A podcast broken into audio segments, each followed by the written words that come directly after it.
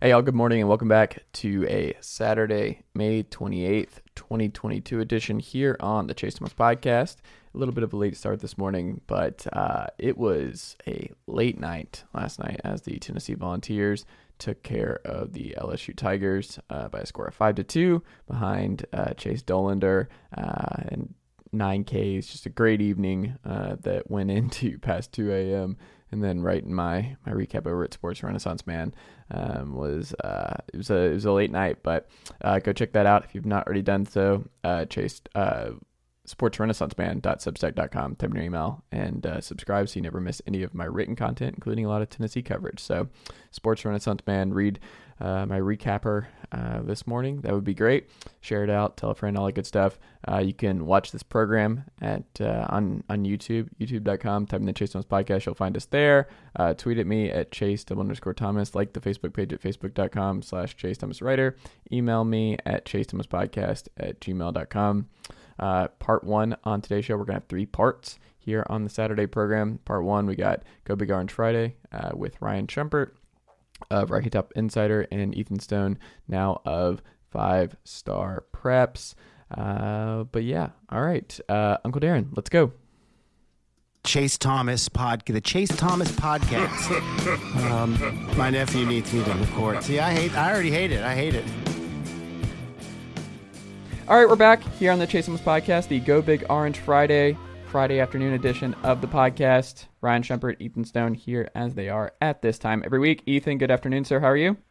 I'm doing great. I just came back from Murfreesboro. I've been attempting to cover high school sports. The rain is is putting a damper on things, but but yeah, yeah good weekend for me so far, and uh, ready to watch some baseball. I guess tonight at nine o'clock.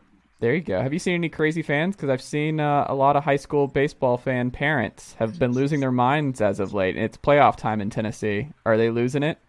Yeah, the, the, the few games I was able to cover on Wednesday, I, I can report that yes, the, that is accurate. That they're kind of insane as of right really? now over over just little stupid stuff.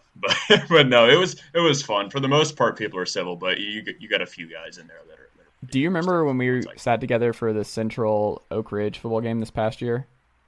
And I that do. Oak Ridge super fan in front of us. Yes, absolutely. They were going insane. They love their Oak Ridge. I mean, them and Clinton both. That must be a thing. But I mean, it is a rivalry. It's a big time rivalry going back yeah. years and years. But what was he saying? Uh, you guys are awful. I think is what he kept uh, he kept yelling really loudly. I think it was. I have a video and I don't want to go through it, but I recorded it. But the man was yelling at a lot of a lot of teenagers uh, throughout yeah. the course of this game. You guys are awful. Is I think uh, what he was ultimately saying over and over again. But uh, it was crazy when Oak Ridge won that football game. One of their three victories on the season. Um, also here uh, with the the the what is it called? The not afternoon glow. What is it? Uh, what do they call that uh, time of day where it's it's like around five o'clock? What is it? It girls golden, talk about golden this. hour. The golden, golden hour, hour, That's what I was talking about. Yeah, Ryan over here in the golden hour outside uh, Hoover, Alabama, with the trees in the background. He's like, "Hey guys, not to brag, but I know, I know trees, and I know how to make this thing look good." Um, there you go, Ryan Schumpert, live from Hoover, Alabama. Ryan, how's it going, sir? Pretty, pretty good. Uh, I might, I know how to make it look good. I don't know if I'm going to be able to make it sound sound too good because uh, I'm just that intro, we you guys were cutting in and out on me. So hopefully I'll be able to hang in here. But enjoying a week of baseball that has finally begun, and uh, I think we got the bad weather past us, and excited for what should be an awesome, awesome environment tonight between Tennessee and LSU at the Hoover Met. Yeah, I mean nine o'clock uh, game, and I was telling Ethan before we get started, LSU loves to throw out a lot of different pitchers, and uh, Jay Johnson's a very analytical driven manager, so I think this game's going to be well past midnight before it concludes would be my guess. Is this is going to be a 12:30, 1 o'clock ending would be would be my guess, but we'll see tonight. Um, we'll see, and we have some baseball stuff we'll get to in a second. But I want to start. Uh, Triple J and Santy are back here in Knoxville. We expected both to come back, but until it's done, you still can never be 100% certain. So Vescovi and uh, Josiah Jordan James are back uh, for Rick Barnes next year in two critical starting spots.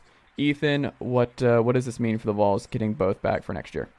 Yeah, it's it's like you said, it was expected, but it's nice to see it. I, I guess officially official. Um, obviously, Santi and, JJJ, they were to be two of the veteran guys, two of the more important guys on, on the returning roster, and it really ups the potential of this team from being a top 25 to a top 10 legitimately. If you know, you can you can work in however you want to there, but we should have a pretty good squad returning next year and it, I, I, think it's good for for Josiah and, and for Santi as well, um, just because they were probably going to be late second round picks, maybe a little higher with how uh, can move off the ball. But I think it's going to be really good for them. I think another year in, in this system and maybe another year uh, chasing titles will, will be good for them in the long run. Ryan, what do you think? Yeah, I think especially what Ethan said about Josiah because – we saw a different Josiah James the second half of last season than we saw in his first two and a half years in Knoxville. And if he can replicate that over a full season in a year where certainly Tennessee has a bunch of other offensive options, but it's not going to be the Kennedy Chandler show, kind of like it was last year, where he was facilitating everything. And if Josiah can repeat what he did for a full season, I, I think he's definitely a first round pick. I mean, what he can do, he's just a modern day NBA player with his body and, and how he can defend bigs and guards. And then if he shoots like he did the second half of the season, where he was a 40% three point shooter, dude's going to play in the NBA for a while. Like he has that game. So I think it, it, to me, it was a no brainer for him. And I think for Vescovi is good too. And like Ethan said, I think this is without a doubt a top 15 basketball team, a team that's going to be on the fringe of the top 10 preseason, have a chance to play its way into the top 10, and a team that's going to be able to compete for the SEC and what should be a really, really good co- conference with I think both Arkansas and Kentucky kind of unanimous top five teams going into the season. Uh, Ryan, so Cade Phillips, he uh, turned his back on his uncle Brodie Croyle and company, a classic heel turn from uh, from Mr. Cade Phillips, but he he chooses Rick Barnes in Tennessee. Um, kind of caught some people by surprise. Uh, obviously, both his parents are Alabama alums. He's from Jacksonville, Alabama big 2023 grit 2023 get and Phillips to 20, the 2023 Rick Barnes class. Um, what do you make of the fit, and uh, how excited should Vols fans be about Cade Phillips starting things off here in 2023? Yeah, I remember talking to him back. I think it was after he visited for the Arizona game in hmm. December, mm. and kind of asking him about that and his his family, and he was like, yeah, I really wasn't even an Alabama fan growing up. He said if I I would watch sports, but I was always a guy that really preferred to play sports. And he said if I had a team, it would be South Alabama. And I think that's where his mom worked at, and that was always a funny quote. And yeah. I think when you look at it, the fit, I think he's a perfect fit in Tennessee's system. He's an, an interior scorer who has the athleticism to play on the wing. Uh, his shooting is really still has to be developed from the three point range, but a good 15 foot uh, mid-range jump shooter, and that's everyone I've talked to him about him on the AAU circuit says his ability to play with physicality and to play in tight spaces is really, really impressive down low. Something you don't see from a lot of uh, guys in high school. I mean, I think Brandon Huntley Hatfield is a great example of that, where he was a big recruit and he had the physical accolades, but in the AAU and the travel basketball circuit, he played on the perimeter a lot. That's not Phillips. He plays down low, and I think that kind of one fits in perfect for what what Tennessee's style is, and I think two, just at six nine as kind of a power forward and not a true center, I think made him a not very good fit for Alabama's system and really lended lended itself to Tennessee being able to get in and win that battle. What do you think, Ethan? Yeah, I'll I'll say it was surprising to me, but Ryan hit most of it on the head. He's he's going to be a, a, solid power forward, a guy that can probably protect the rim as much as he can, uh, score inside. But uh, Ryan really hit it on the head. He's he's not too much of an outside threat yet. Obviously, that'll probably be developed at some point. But he, he's a nice he's a nice fit, especially aside of Waka, who may may reclassify. You know, we we're not exactly sure what's going to happen there, but it's it's a nice starting piece, I guess, to the 2023 class. For sure, for sure. Well, we'll see ultimately what uh, the rest of this class looks like. But Barnes has got a lot of time, and uh, I think uh, this is just uh, the starting point for another great class for next year.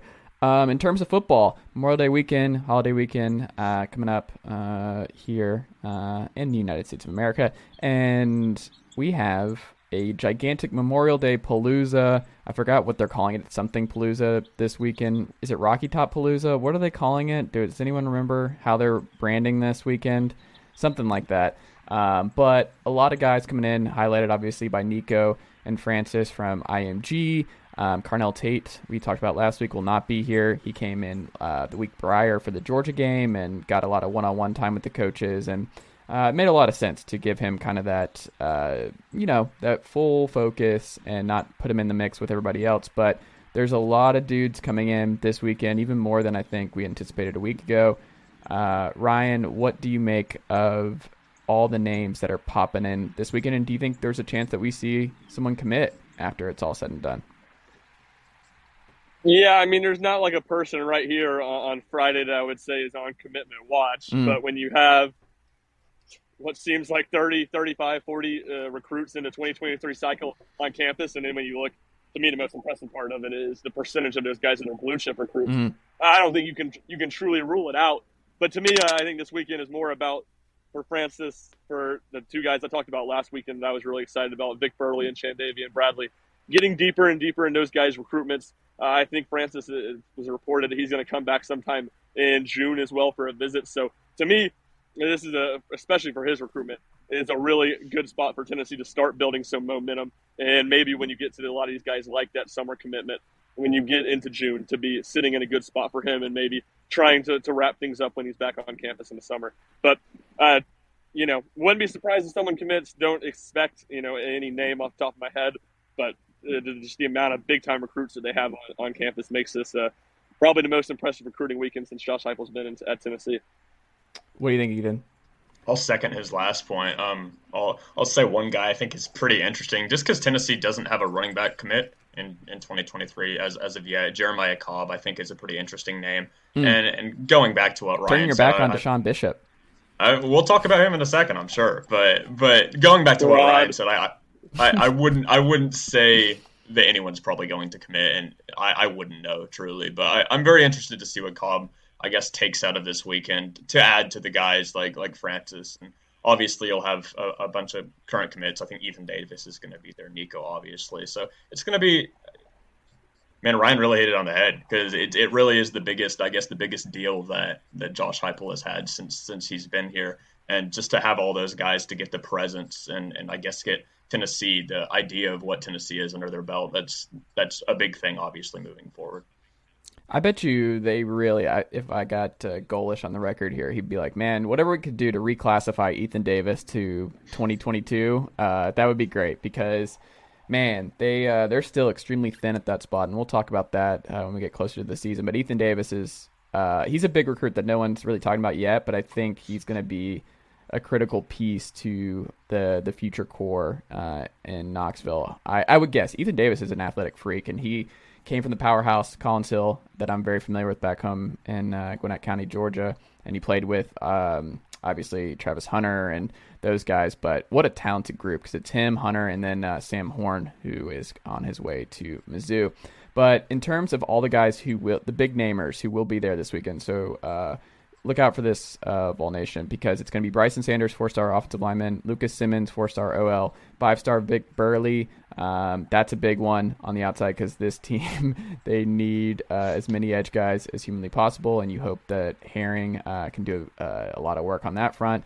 Uh, as we already talked about, Francis Mauigoa, uh, Chandavian Bradley, another big name, five-star, who talked a lot about Tennessee, uh, local Missouri kid, but seems like he's uh he's he's a if I we had to pick between Bradley and Burley who's more likely I would say Bradley at this point based on their comments and where they're leaning but and who else is also in the mix but you got Rico Walker another four star edge you got uh, uh, Keldrick Falk, another defensive lineman. You've got um, Ethan Davis, who will be here. We talked about Caleb Herring will be back on campus. He's already committed. Uh, JUCO defensive lineman Elijah Davis, Mississippi guy um, John Slaughter will be there uh, DeSean Bishop, who uh, Ethan Stone recently just dismissed altogether, and then uh, Aiden Russell, uh, offensive lineman, he already uh, committed, and then one that I think who is a quiet like guy who I think is a glue guy for this class is Jack Lettrell, who apparently does not go by Littrell uh, out of Colquitt County, Georgia. he was there with Nico in at the Farragut scrimmage, and he seems like he's just like the recruiting guy, like he's he's just going to be the dude who all the high profile recruits enjoy hanging out with. I, I don't know what it is, but it seems like this guy's going to pop up with all the other five stars. Um, but I don't know. Everyone's talking about Nico, his impact with the recruiting, but it seems like Jack is putting in the work, and everyone picks Jack when you read their quotes about who they talk to the most from Tennessee's 2020 class. It's it's Jack. But is there one name that I just listed that jumps out the most to you, Ethan? Not particularly. Of the, it's it really is just incredible that there's so many guys. When you really yeah. put it into perspective, while you're listing off all those dudes, uh, I mean, Sanders, I guess, would be kind of interesting. Just get some help on the offensive line, but but I, wouldn't say any of them specifically jump out to me. I think it's more the the bigger story here is just having all the guys on and having uh, you know, like you said, Jack and, and Nico and all those guys that have already said, "Hey, I'm doing this. Let, let us see who else we can get." I, I, feel like that's the more important part of it. And I, I talked about Jeremiah Cobb earlier. Obviously, he's going to be there. I think it's just really important to be getting a running back in the system. And, and I know we're going to talk about DeSean Bishop. I think he would be a pretty good fit as well. But but that's really what I take from.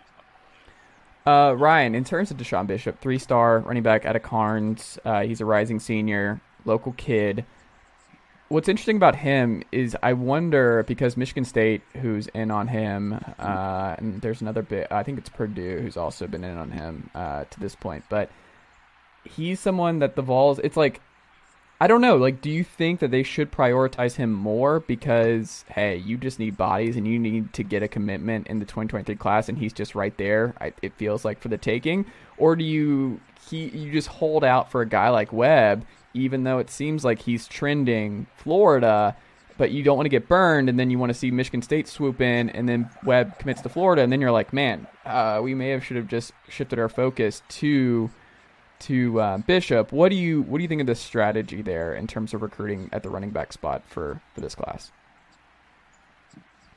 To me, it's as simple as if you want to take one or two running backs. If you're okay taking two running backs, I don't get why you wouldn't put the, mm. the full court press or, or, really go hard after him after Bishop right now because uh, while Tennessee is after a handful of other top running back recruits that are higher rated or higher recruited than Bishop, like you said, uh, Webb uh, to Florida doesn't seem like they're the leader for any of those guys. None of those guys are locks. Doesn't mean they mm. can't get one of those guys, but if you're comfortable taking two, uh, I, I, don't. It's not like you're gonna. It doesn't seem like they're gonna land two of those top guys. So I wouldn't understand why you wouldn't go after Bishop. And now, if you only want to take one and you're hard set on taking one, then I think you stay patient with it because I think Webb is slated for a June decision and you try to just kind of slow play Bishop. And you know, once you kind of figure out about that, you figure out a couple of your top guys, and you can go a little harder after him. And like you said, you're leaving yourself the risk to have someone else scoop in and get him. But I think that's just natural in recruiting. And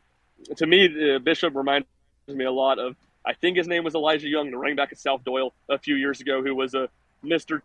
Tennessee uh, football running back, kind of smaller guy that wasn't a huge recruit because of his size and kind of projected it maybe at the slot, maybe at running back, but just has absolute dynamic ball skills and is an absolute stud in high school level. So to me, that's kind of a natural comparison to make. And Tennessee never went super hard after Young. That would have been back in Jeremy Pruitt's tenure, but uh, to me, it's all about kind of if you're wanting to take one or two uh, running backs. Ethan, are you willing to walk back your anti uh, DeSean Bishop bias? Oh, I've never been against DeSean Bishop. That, that, that is definitely not what I'm trying to say. I am trying to say, though, Michigan State and Purdue, I believe they both already have a running back on the roster for the 2023 class. Hmm. Um, uh, now, we, we are, we're not going to be able to get into the mind of DeSean Bishop, but you would think he, like Ryan said, is is kind of a Tennessee lock at this very moment, right now, barring anything else happening. Um, I know, obviously, Tennessee. Uh, we're talking about Caleb Jackson is is a possibility. Where I, am blanking on the name. The guys you guys were talking about, Webb earlier, he's a mm. possibility. Cobb is a possibility, but none of those guys are locks. So just kind of to piggyback off what Ryan said, if you're okay taking two, DeSean Bishop would definitely be a good option. And not only at running back, he did a little bit of everything for Karns in, in the games I watched for him. He's he's just really a dynamic athlete. Obviously, running back is his uh, strong position, but but that doesn't mean that he couldn't move around uh, a little bit to how Golesh and how Heupel uh, see him fit. So uh, I feel I feel like it's kind of at this point it's something that's already going to happen. Uh, that uh, unless something else happens, Bishop will probably likely be coming to Tennessee. It's just a matter of does Tennessee want to take him uh, alongside another one else? Maybe maybe considering how this weekend goes, maybe considering how the running back room plays out for the class of 2023. Yeah. Uh, in terms of Tennessee baseball, they uh, they bury the Vanderbilt Commodores for their fourth win over Vanderbilt this season. Uh, ten to one. What uh, what did you make of last night's beatdown, Ethan? Mean, when you're getting Ben Joyce out uh, late and, and you're you're beating on a team ten to one, especially after all the rain delay, especially after everything like that. Like you said, fourth time already this season. It's it's it's becoming just silly at this point what what Tennessee is doing to these opponents. And and uh, I mean, obviously, it was just a pretty complete game. I only watched a little bit of it at the end. I was traveling back from Murfreesboro, um, but I was able to get a, a, pretty decent amount of it. And I, I, believe I turned the television on right when Trey Lipscomb had uh, the little blooper to third, the bare hand, yeah, yeah, in the fifth, threw yeah. it over, and I was like, okay, that's that's that's a pretty good, uh, I guess, uh, summation of, of what Tennessee has been doing, especially if the score is eight to one at that point, and then obviously they added on a couple more. It, it it's just it, it's a, it's a bright spot. You're looking up to see Tennessee is prepared for this and, and that they're they're not going to back down from even even if they've already beaten Vanderbilt three times this season, they're just going to keep going and, and I guess take them serious. Ryan, uh, how much do we uh, lend Tennessee's beatdown to uh, against Vanderbilt to what happened at the top of the third inning, where Blade uh, got a strike three call and it was not a strike three call, and then uh, missed again, and then Frank Anderson proceeded to lose his mind from the dugout and Blade stared down uh, the umpire behind home plate. That ended up in a walk, and uh, ultimately he's able to get out of the inning with the strikeout with runner on first and third. They avoid it. They're still up 1-0, and then the bottom of the third, the the lead just it, the bottom of the third inning is when everything just completely blows up. How much can we uh, credit the home plate umpire for what happened in the bottom of the third inning? I don't think much. I think that's Tennessee's hitters being really, really good, and that's mm-hmm. that's all that happened. I mean, to me, that was the story of the game. It is what Tennessee got from top to bottom in its lineup. Eight different guys drove in runs, and Jorel Ortega and Drew Gilbert really, really set the tone. But I thought it was impressive for Blade Tidwell to, to go through some adversity and to work out of that jam. And it wasn't his best outing in the year, but he, he continually fought through it and got into the fifth inning. And I think if this was a regional, he probably would have Vitello, Frank Anderson would have given him the right to, to pitch through that fifth inning and try to work through it. But instead, they just stopped him at 75 pitches. But as good as he was at Mississippi State, he's really only had one really strong start this year in that game against Florida. And I think Tennessee wants him in the starting rotation in the NCAA tournament. So I think that was huge to get a really good start for his momentum going into the tournament. Yeah, and I uh, I also loved Mad Drew Gilbert. The broadcast they don't know what to do with Tennessee because they I think they respect it and um, it's one of those things where Frank getting extremely mad, Blade staring down the ump, and then um, Vitello, and just their their nature. It's a confident bunch, but it's also when Drew Gilbert got called. Uh, I, I, forgot was this the top of the fifth maybe, where or bottom of the fifth, where Drew uh, gets called uh, strike three on a ball that was so away from the plate, like just low and away, and Drew Gilbert was just like the death stare from this man. I, I thought uh, that uh, like after the blade snafu, and then to have Drew just like, are you out of your mind? Like Tennessee just does never take their foot off the gas. It doesn't matter that the game was basically already out of reach at that point. They were like, no, I'm Drew Gilbert. I'm batting close to 400. You still have to call the game the same way, and uh, this the ball it was a clear ball and it was just way away and he completely missed on it but you they showed uh in the dugout like not too long after he's still just fuming and just roaming around, just fuming. It's like he's already knocked in two runs on the day. Tennessee's already got the game well in hand, and this man is just steaming still in the dugout. And for folks wondering why Tennessee has just been as dominant as they have been all year and why they're number one, I wrote about this today. Is like that's one of the reasons is they can be up six to one, ten to one, they treat the game the same way. The intensity doesn't really go anywhere from the top of the first to the bottom of the ninth. It doesn't. It doesn't really change, right? No, you're right, and I think that's a great point. That's something that I said, kind of entering the tournament this week, is that you know there's always a lot of debate. If you've locked up the super regional regional host, why care about the SEC tournament? Why does it matter? And I think those thoughts got amplified with the rain, the the weather delays earlier in the week, and look, coaches can dictate how hard you go after it with how they handle their pitching. But at the end of the day, you can put Drew Gilbert on the field in a rec game uh, with the four, three of us playing against him, and he's going to be doing everything in his power to absolutely destroy us. And mm-hmm. if the umpire gives one of us, one of us bums, a pitch two or three inches off the plate as a strike, he's going to lose his mind on the umpire, no matter if they're up twenty-five to nothing at the time against us. That's just his nature, and that's the nature of a lot of guys in this team. And you're right. I think that's a really good point. That's a big reason why Tennessee's had so much success this year.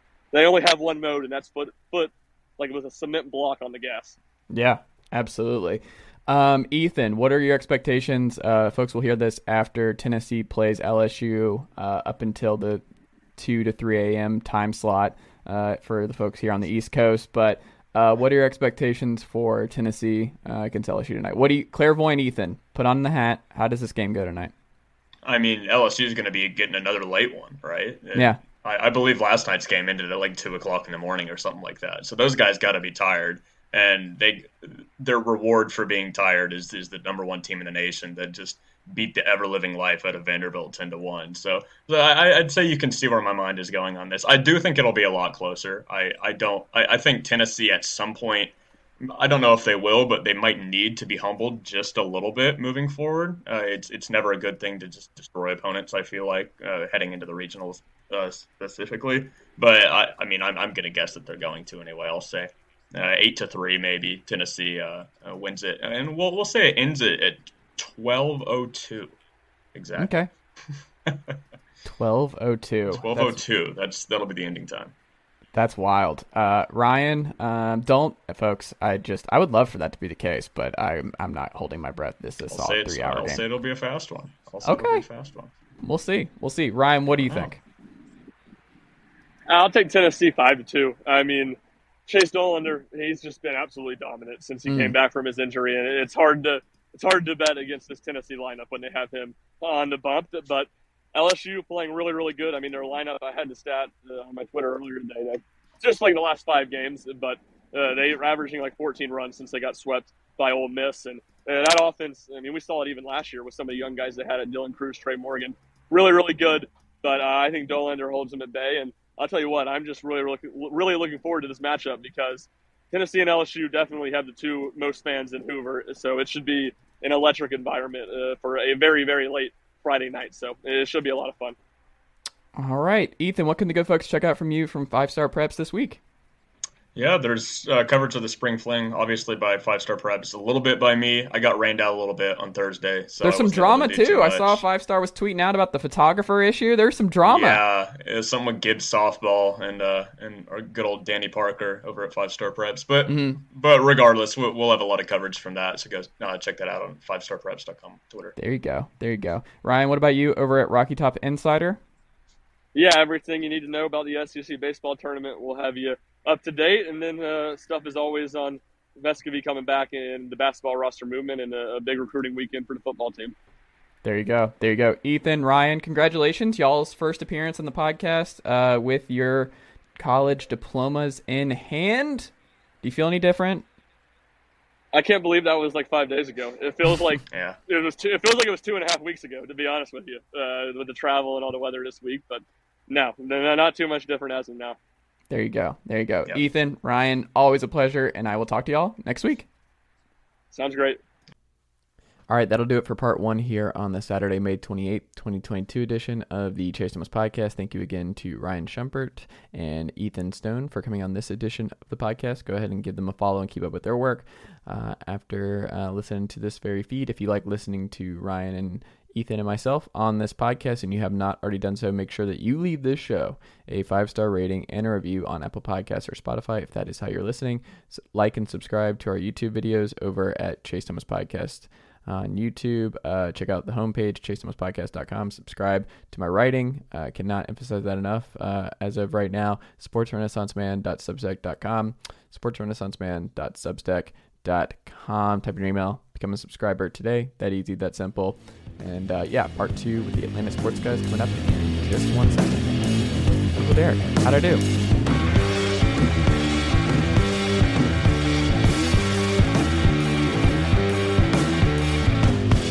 Nicely done, nephew. Chase Thomas Podcast. Hell yeah.